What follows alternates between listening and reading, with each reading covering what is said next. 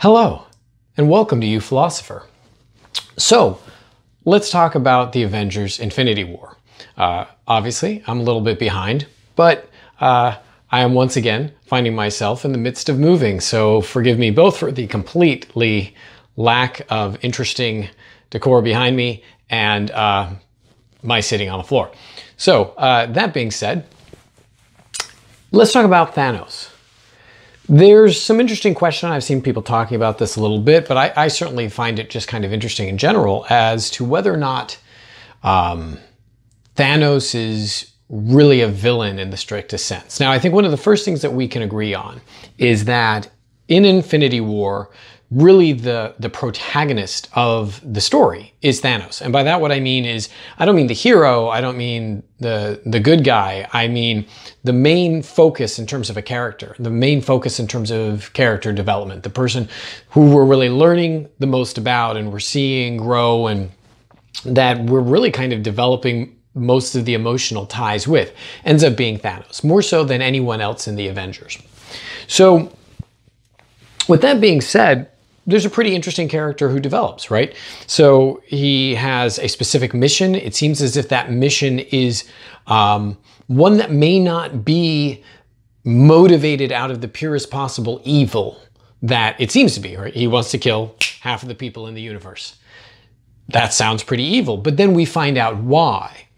Well, he thinks there needs to be a balance okay, there's a little bit of trying to understand maybe his justification there. So he's, he's very wrong headed and he has this crazy idea of balance. But then we learn about his home planet and that people wouldn't listen to him when he came up with this idea for how they could save themselves. And because they didn't listen to him, and he has a very fair proposition, right? It doesn't really matter who you are, who you're born to, or how much money you have, right? Basically a lottery and we kill half the population so that the other half can live. And he even argues that there are planets where this clearly has been effective. In, for instance, Gamora's case, her home planet is now a paradise, apparently. So, how bad can this guy really be? He's trying to address, a problem of over overpopulation that he sees. It seems difficult to be able to articulate that universe wide, but he's seen it at least in terms of individual planets. And so, thusly, by snapping his fingers, he's sol solved that problem for potentially millions of worlds. So, what does this all mean? How villainous is Thanos?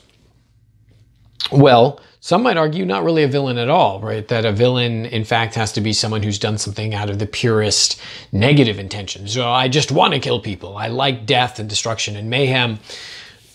But this doesn't seem to be his motivation. So is he is he really that bad? And in fact, we might even wonder how bad of a father is he really? Because we see that in order to acquire the soul stone, he has to give up that which he loves the most. And well, what does he give up?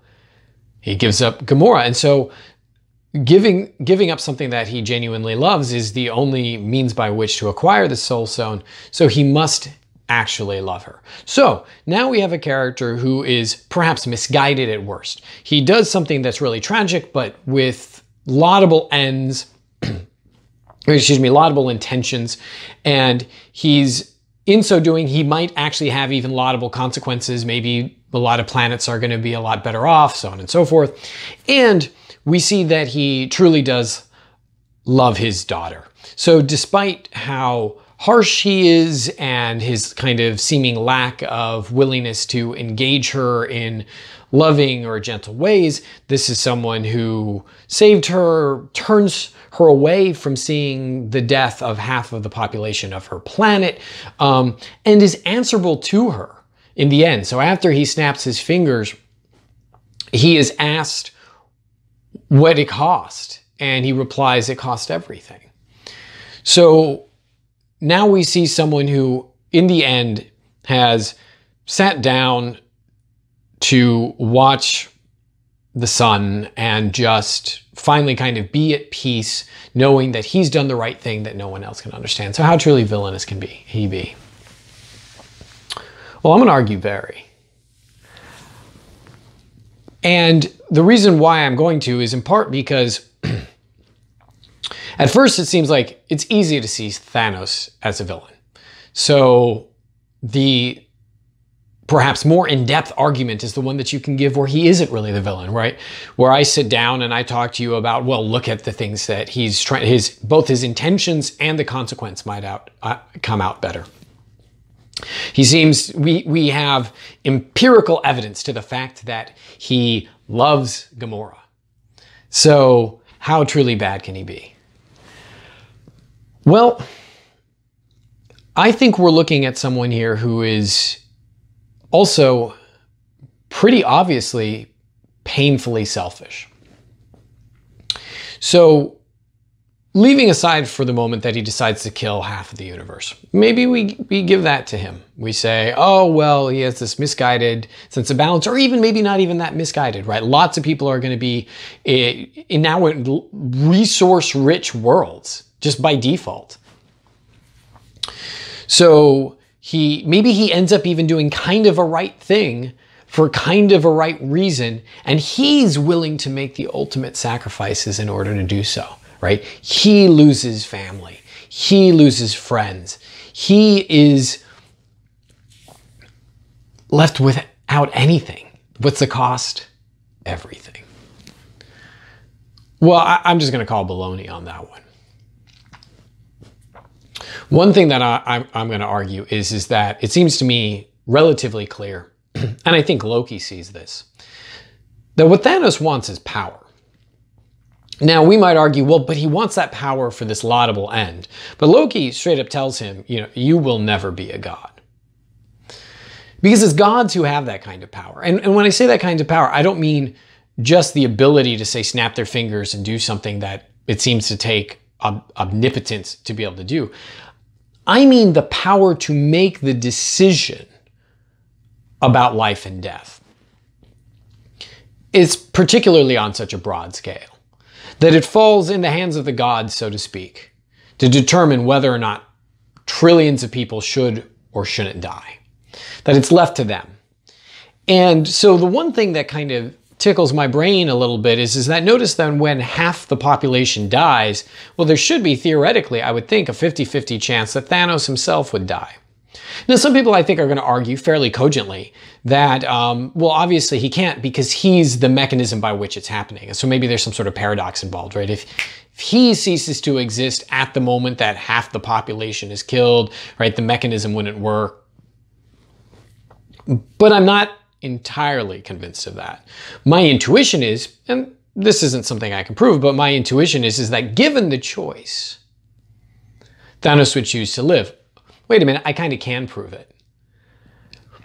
Because if we look at the scene in which Thanos has to give up that which he loves, that and, and that that is the point where we're supposed to go, oh, this guy actually does love someone. Maybe he's even kind of doing it for her. So, in this twisted way, he's killing Gamora to do the right thing for her. For, uh, in other words, for a universe that belongs to people like her and for children like her. What a noble enterprise. But I think that a truly loving father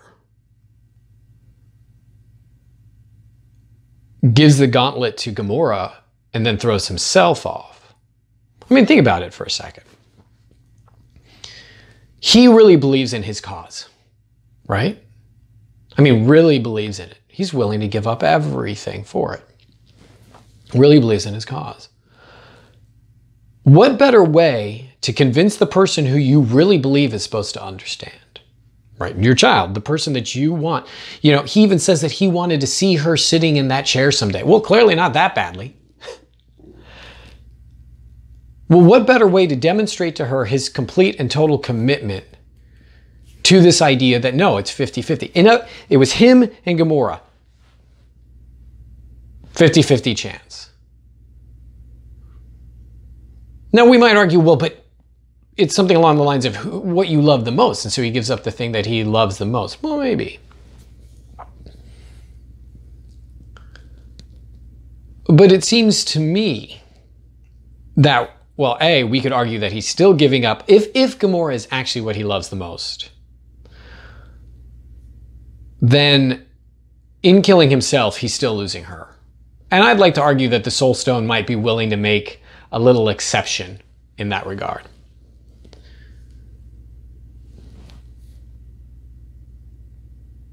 But given the choice between making the ultimate sacrifice for what he believes in, well, look at him. He believes in it so much that he's willing to give up his daughter, but not willing to give up himself.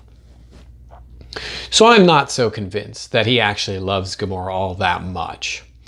And someone might reply, well, but he does get the Soul Stone. So obviously, at minimum, even if it's not a matter of what you love the most, it's just a matter of something you genuinely love, he gets the Soul Stone. And my reply to that is, oh, sure.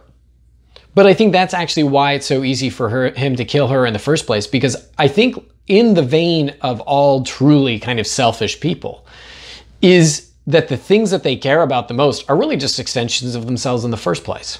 They're things that they see as connected to them. And the things that aren't connected to them, they remove, they don't matter as much, they're willing to sacrifice those things. And in the case of the things that they really care about, well, those things are just, you know, you're an extension of me. And you see that in bad parenting a lot. The, the parents who refuse to let their children be themselves and, and the goal for the parent is, is I want you to be just like me. That's my goal. I want you to have the kind of job that I have and do the kind of thing that I believe in. I want you to do my kind of thing. So you're trying to basically just make another you. The kinds of parents who have children so that they can have a toy, something to dress up or something to teach to be like them. Not something to love unconditionally. Not someone to love unconditionally, but something to carry on their mantle, something to make them immortal. Well, Thanos doesn't need Gamora to be immortal anymore when he becomes immortal by virtue of having the Infinity Stones. So, as basically just an extension of himself in the first place, and kind of a failed version of that extension, she doesn't really buy into his plan, doesn't engage in honesty the way that he wants her to, etc., etc. Well, she becomes the thing that he can sacrifice. And because he loves himself so much, and he views her as basically an extension of himself, in killing her, he acquires the Soul Stone.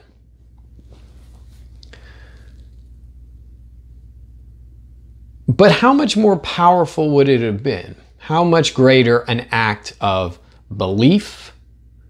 Faith, trust, and love would it have been for him to hand Gamora the gauntlet and say, I believe that you're going to do the right thing. I think when you see the sacrifice that I'm willing to make, you'll be willing to make the same sacrifice because this is this important.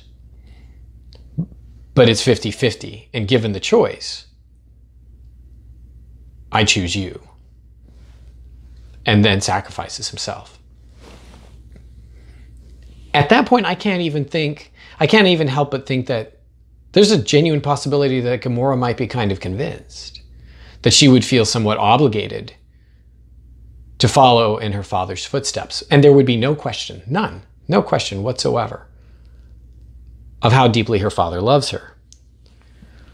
Because on one hand, yes, it does seem to be the case that love is a way of viewing people as kind of an extension of ourselves. Now, when we when we love other people, we're kind of bringing when bad things happen to them, it's kind of a bad thing happening to us. We're bringing them into our identity. That there's a relational quality here, and that as we you know love more and more people, you know, in terms of a family, my community, my country, my world, that we're we're identifying their welfare with our welfare.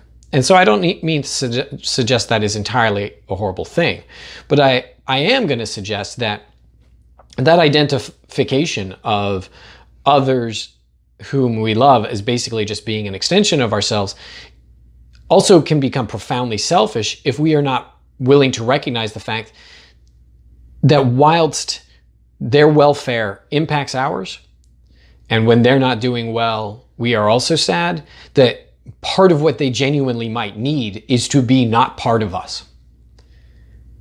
Hence why you'll see in a lot of traditions, certainly, you know, uh, uh, biblically, that the notion of the purest form of love is itself self sacrificial. And that might mean letting your child not follow in your footsteps and supporting them in that. Or, um, you know, you, you, see those. Those movies that have like a, a you know, I don't know, uh, it would be better off if this wild um, dog that you kind of adopted would be better off back in the wild. And so you, you shoo them off, you know, because it's in their best interest, that kind of a thing. But the willingness to sacrifice either my own life as an act of love or sacrifice having that person as identified as part of myself so that they can then be themselves would certainly by my lights be a far greater act of love than I love you. So if I have to sacrifice the thing that I love most, I guess it would be you. When I genuinely have the option of sacrificing myself so that you can continue on and be you without me. So I'm not really all that moved by Thanos. I think he, like many of us, like um, I know that I certainly do this on occasion, is justifying actions that are really about him and his power and the way that he wants to remember be remembered. And we no- notice that he even says to Gamora that he is not willing to, to to miss an opportunity again. That he had a chance to achieve his greatness in se- in a sense, and he's not willing to miss his his fate. And that that self focus seems to me to really kind of deflate everything that we want to say about Thanos as being, you know, well, justified in this way or that way or the other. That really, all of that stuff, well, I'm doing it because I want balance, I'm doing it for this, etc., is really just the facade over which is fundamental desire for power and control and ownership is, by my lights, not particularly even all that well hidden. So, um, I'm curious to hear your thoughts. You might vehemently disagree. He might really be a great fellow who's being misunderstood or just does a bad thing and kind of misguided, or he really is showing the greatest possible act of love perhaps my definition of love is too stringent or um, itself selfish, right? The willingness to sacrifice oneself for the other really just leaves the other kind of shafted, and now they have to deal with the tremendous guilt of your willingness to sacrifice for them. But all of that being said, I do want to forward to you the very possibility that a truly loving parent, given the option between sacrificing themselves and sacrificing their child to accomplish these amazing ends, would sacrifice themselves. So, with that, I wish you a wonderful week.